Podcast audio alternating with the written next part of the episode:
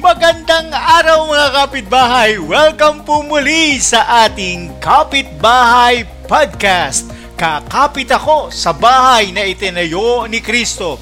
At ngayong araw ng Webes, ipagpapatuloy natin ang corporal works of mercy. At ngayon, tayo po ay nasa ikaapat na na corporal works out of seven So, ang ikaapat na corporal works of mercy ay ang visit the imprisoned.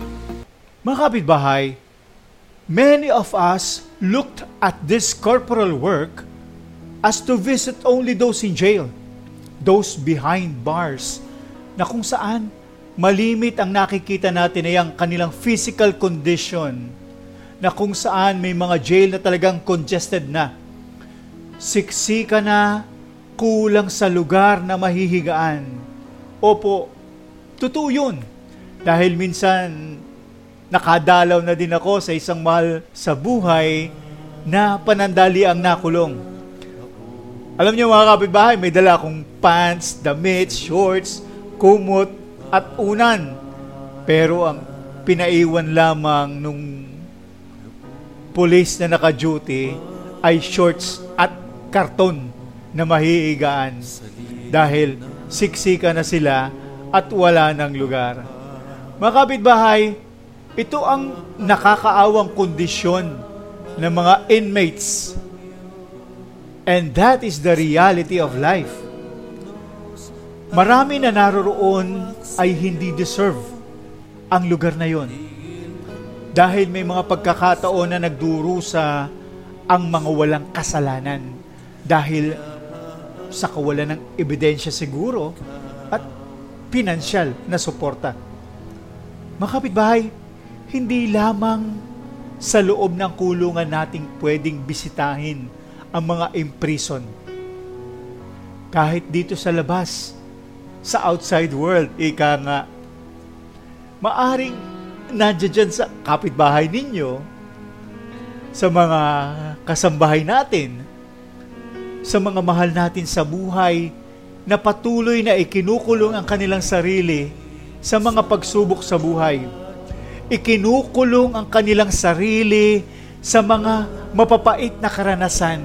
Ikinukulong ang sarili sa mga sakit na naranasan.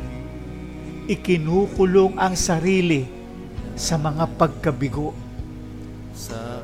Mga kapitbahay, sabi nga ni Bishop Joel Bailon, chairman ng CBCP, Episcopal Commission on Prison Pastoral Care, let us see, hear, and act on the pleas of our brothers and sisters languishing in jail, deprived of liberty. Mga kapitbahay, sana sa ating mumunting paraan ay matugunan natin ang panawagang ito. Let us open our eyes to see the heart of those who are in pain, for those who suffer, sa mga taong di makamove on, sa mga taong di makawala sa kanilang mapapait na karanasan, na wari isang bangungot sa kanilang buhay. Let us hear their plea na nangangaing, na nanggagaling sa kaibuturan ng kanilang puso, na nagngingit-ngit. Subukan nating pakinggan ang kanilang mga hinaing. Pakinggan ang kanilang karanasan. Pakinggan ang kanilang nararamdaman upang matulungan natin silang makalaya sa kanilang pinagdadaanan. We are born to act, for our actions become our habit, be it a virtue or vice, for it is the product of our habitual action na siyang kinakikitaan ng ating pag-uugali and our attitude will express our character. Mga kapitbahay, sa episode na ito, ipinakikita lang sa atin ng Diyos na maging sensitive sa pangangailangan ng ating kapwa dahil sila mismo ay nangangailangan ng taong nag-aabang ng salitang Kumusta ka na?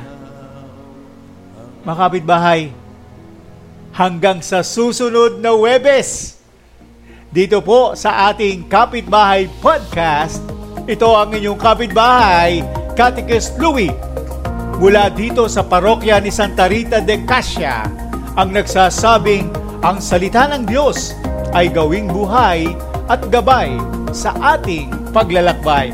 Maraming salamat po and God bless you all. See you on next Thursday.